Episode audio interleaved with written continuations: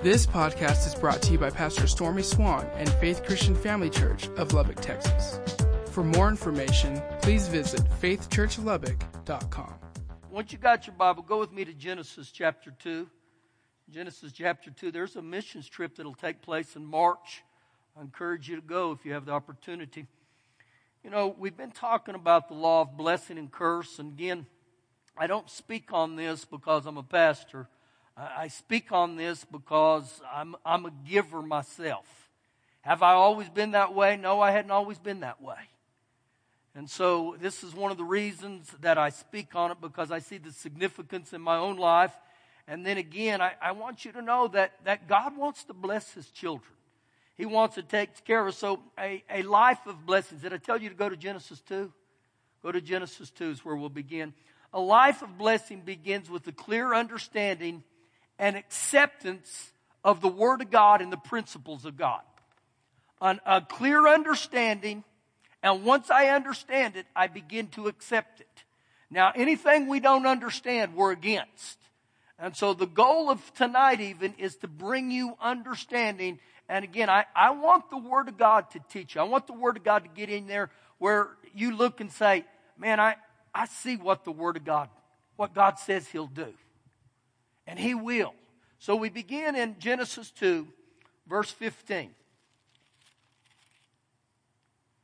Then the Lord God took the man and He put him in the Garden of Eden to tend and to keep it. Now, right there we read where God literally gave Adam authority and responsibilities, what he did. He said, I give it to you to tend it and to keep it. Verse 16.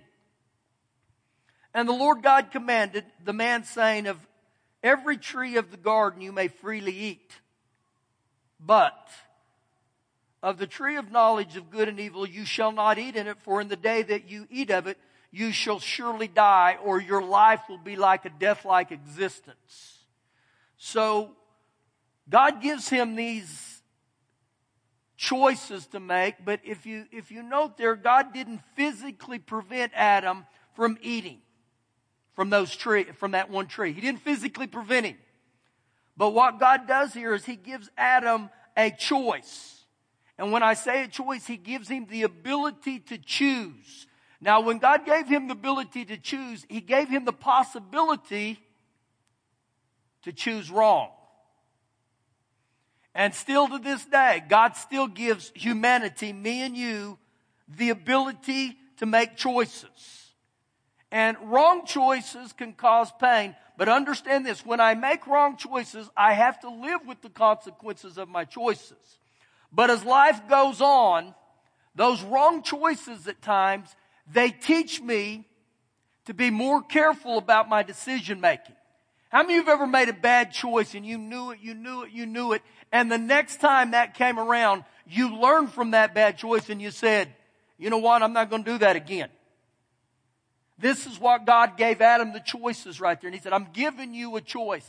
I remember as a five year old, I was sitting on a counter one night and I had a pair of tweezers. And for some unknown reason, I decided to put those tweezers right into the electric socket. That thing blew me right off the, cow, the, the cabinet. I mean, blew me off. I mean, there was black marks on my hands. There was black marks on the wall. And I'll never forget, my dad came in and he looked at me. He looked at the wall and he just kind of shook his hand. Shook his head and looked at me like, Pastor, have you ever done that again? No, never. I hate that stuff to this day.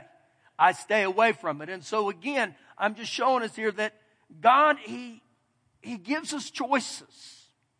And even in this situation, God says you can eat from every tree except that, that one. You leave it alone. Now here's a question that I begin to look at what he said there in verse 17. Why would God place a tree in the garden and then forbid man to eat from it? Again, he wanted to give mankind the ability or the will to choose, to exercise our own rights. And so in that, in that situation there, he's telling us here, this, this is good, this is the blessing, and this is bad if you don't. But you know what? I love you. I'm going to give you the, the, the ability to choose. You get the opportunity to decide. And so again, the first fruits here, the first trees in this garden, they were an exercise or a test for Adam. And in our own lives, anytime we're faced with great choices, always choose to obey God. Now, turn with me to Leviticus chapter 27. We were there last week, Genesis, Exodus, Exodus, and then Leviticus. I want to read this again, and the reason I'm reading again because I want you to, to begin to get these scriptures down in your heart, where you begin to see what the B I B L E says, all right? Uh, Leviticus 27, verse 30. And all of the tithe of the land, and remember a tithe is a 10%. It's a test.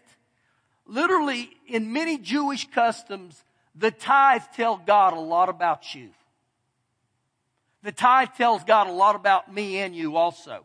So he goes on to say, and all the tithe of the land, whether it is the seed of the land or the fruit of the tree, it is holy. It is the Lord's. And so when you see that it's holy to God, it shows me right there, this is a big deal to God. And when you see the word holy, it means this is set apart to God. And so in other words, it's not mine, it's God's. And I want you to get this in your heart tonight. This is a big deal to God, okay? A real big deal. Now, I know we're moving fast. Go to the very last book of the Old Testament, Malachi chapter 3. Now, it's right there before Matthew.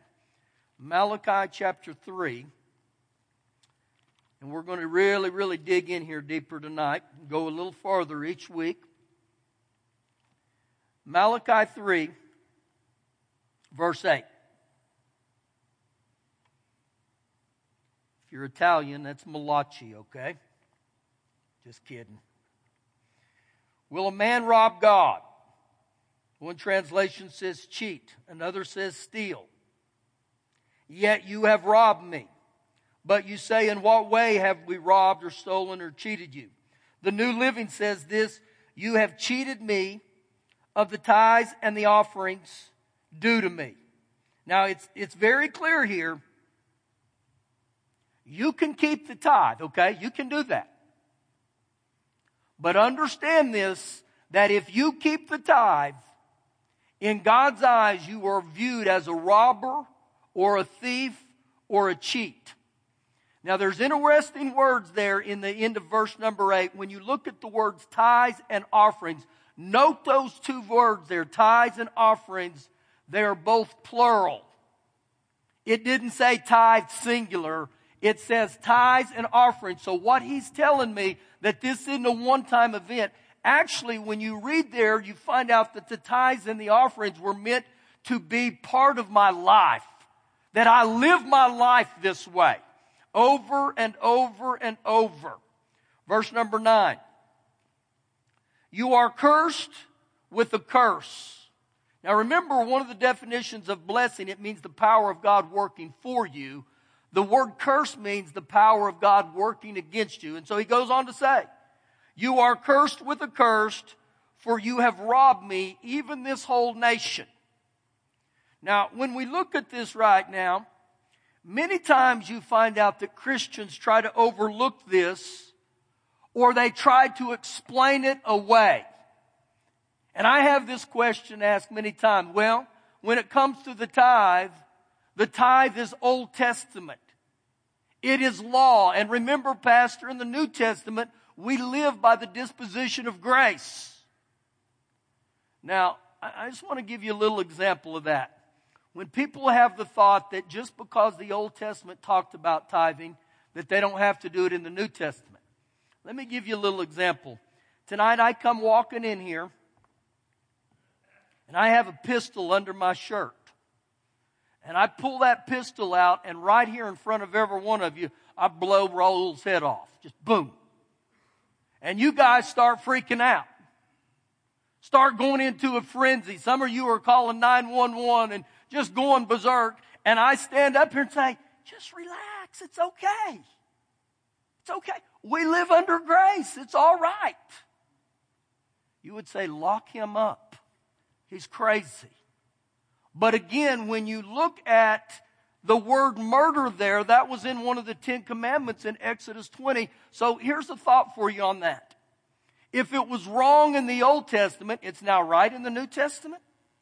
Or let's flip that around. If it was right in the Old Testament, it's now wrong in the New Testament? Look, look right here at, at verse number six, the same chapter. Look back at verse number six. It says, For I am the Lord God, I do not change. Now it's interesting that that's verse 6, and then verse 8, 9, and 10, he gets in the tithe, and he goes back and says, I do not change. One reason God doesn't change is he's perfect. He can't, he can't get any better. So, if people think that God changed, then when did he change? Because right here, he said, I don't change. And when we talk about the tithe, it's an unchanging principle established by an unchanging God. So it hasn't changed. And, and when you go back and you look in the Old Testament, spe- uh, specifically Exodus 13, when it talked about the firstborn and the first fruits, it said they're gods. Those are gods. Well, understand this. The tithe is God's too. It's God's. And you know what I find out? The longer I go in this, without exception, tithers will say this out of their mouth God has blessed me so much. God has blessed me so much. And without exception, the non tithers will say usually this I can't afford to tithe. And so what happens is both give testimony. One is saying, I'm so blessed, and the other one says, I can't tithe, I can't honor God. Now, I can tell you this in my life. I've been on both sides of the coin. When I got born again at 20 years old, I didn't know the things about God. I hadn't been taught the Word of God and I didn't understand this. But I began to hear scripture over and over and me and Shelley would go home and we would begin to discuss it. And we came to the conclusion, we've got to start walking in this. We've got to start doing this. And so at the age of, of 24, 25, we begin to honor God. Here, 10 years later, at 35, I'm, some of you caught that. Let's add 30, a little over 30 years. Here at 56 now, we still honor God. We still honor God. And it came back from getting a hold of the teaching and the Word of God. And I will tell you, from the first time we started doing it, man, it was stepping out of the boat and my little head would go crazy and everything. But we stayed with it and we stayed with it. You know why we stayed with it? Because we started believing God's word. Just like many in this room who've tithed, some have tithed a lot longer than I have. They've honored God. But I will tell you this, I'm blessed. I'm a blessed man. And it's because I've honored God. And I'm not just talking about financially. I'm not talking about material things always. I, am blessed with great health. I'm blessed with peace in my mind. I'm blessed with great sleep at night. I'm blessed in my marriage. And some people would say, well, what does that have to do with it? Well, how many of you in your marriage have ever gotten in arguments and fights over money? All of us can probably raise our hands. The rest of you who won't raise your hand, you're little liars. so again, my marriage is blessed because we're in agreement with that. Over and over, we've been in agreement. And you know what? There's times in my life that Shelley will come to me and she says, I believe we need to give this or that away. And I look at her and say, oh, we're not going to do that. And she looks and says, God told me. And I say, okay, okay. When God tells us, we move, we move. Back to the passage here, verse number 10. Bring all the tithes, plural again, tithes, into the storehouse now, the word storehouse there, it means in different translations, my house. I love the New Living. It says my temple. So right there, biblically, not thus saith pastor, he says to me, you bring that tithe into the storehouse. Why would he say that? Keep reading. That there may be food or resources in my house or the temple. And try me now in this. I love different translations. One says, prove me now in this. This is the only place in the Bible you'll find where God says, prove me in this. So in my paraphrased edition, you know what I say? God says, God says, I double dog dare you to do it. And look what happens when we begin to obey this. Says the Lord of hosts, if I will not open for you the windows of heaven, and I will pour out for you such blessings, there will not be room enough to receive it. Now, the interesting part this is right here is we rob God of the privilege of blessing us when we don't honor Him with our tithe. But when I honor Him with the tithe, a couple things go into motion. Number one, He said that there'll be resources in His house. Number two, He said that I'm going to pour out great blessings on your life. And when I look right there at the, the, the blessings part, he says there's not only great blessings, it's not going to be room enough for you to receive it. This is what God says I'll do. Verse 11.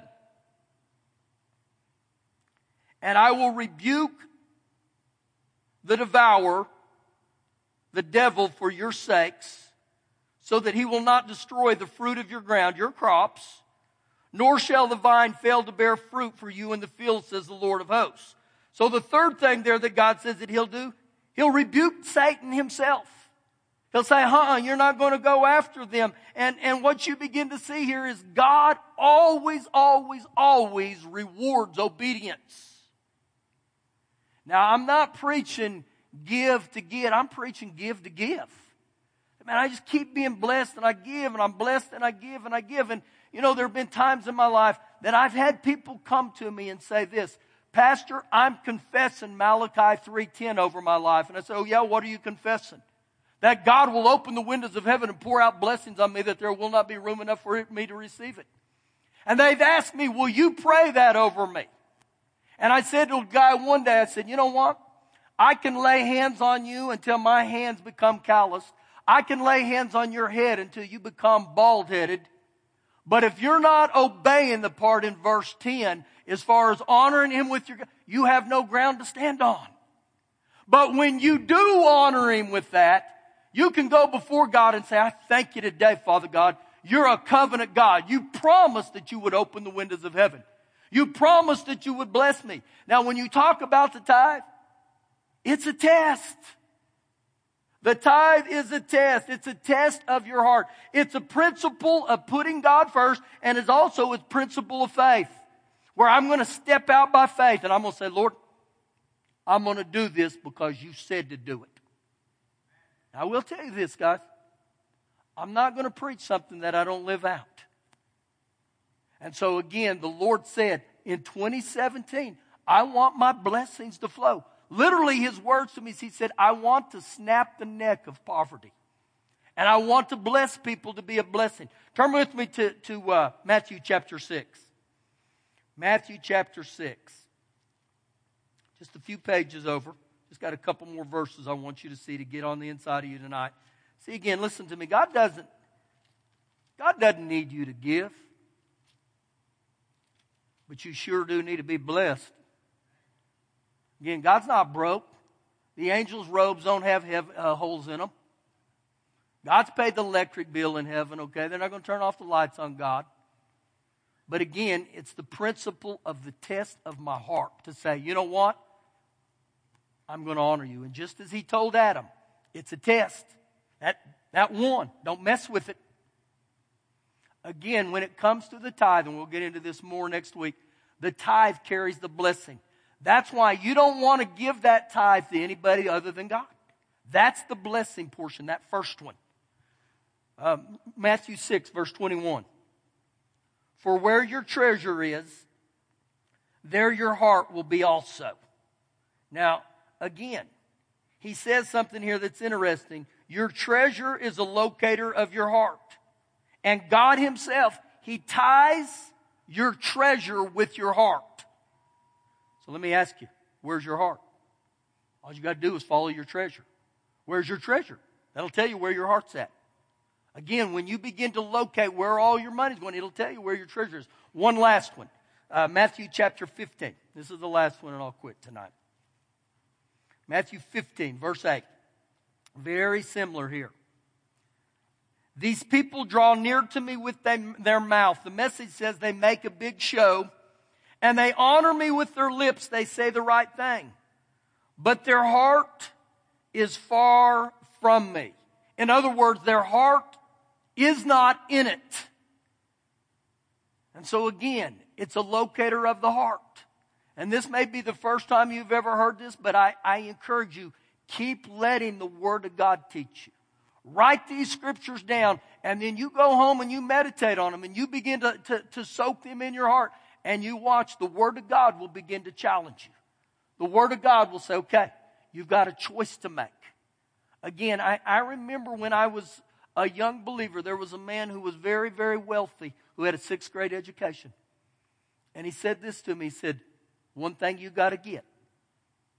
You got to get where you understand the principle of the tithe. He said, Whatever you do in your life, you learn to honor God. And I looked at him as an example and I thought, you know what? God's a good God when we do our part, when we obey Him. Let me pray. Father God, we love you tonight. We honor you tonight. We thank you, Lord, that your word is true, that your word teaches us, that your word sets us free. And Father God, breathe this on us. Breathe this on hearts. Lord, I pray that there becomes clarity, there becomes understanding with each one of us. And then, Father God, we become doers of the word and not hearers only. In Jesus' name. Amen. Amen. Now, I, I got, I, I, quit just a little bit early tonight. I got a, uh, an, an announcement. I believe it's a real good announcement. It's, it's going to make the church a lot more healthier. Uh, the reason I'm telling many of you, everybody in here will need to know this, but especially you ones that have teenagers, that um, tonight Pastor Jimmy, our youth pastor, has been with us for 10 years. He has resigned. And it's a good thing, okay? It's a very good thing. He came to me about a month ago and said, Pastor, I, I got to make a change in my life. That he had gotten really frustrated with what was taking place and he just felt like he had lost his passion. That was his exact words to me. He said, Pastor, I have no passion anymore to do this. And so I applaud him for do that, for doing that. And so again, I'm just letting you guys know that some of your teenagers may be a little rock. I say it's a good thing. I've, I've released him to go into the world and get him a good job and be blessed and take care of his family. So I'm, I'm good with it. I'm, and I want you to be good with it. This isn't a night to be Debbie Downer, okay? It's a good night. I rejoice. Uh, again, I've been through this many a times. It doesn't move me a bit. And the reason it doesn't move me a bit because God will bless them, but also God will lead us to a new one. And you say, Pastor, have you hired someone? No, I haven't, but I got a lot of irons in the fire. I've been on the phone now for a month doing this, and so we didn't try to keep it from people.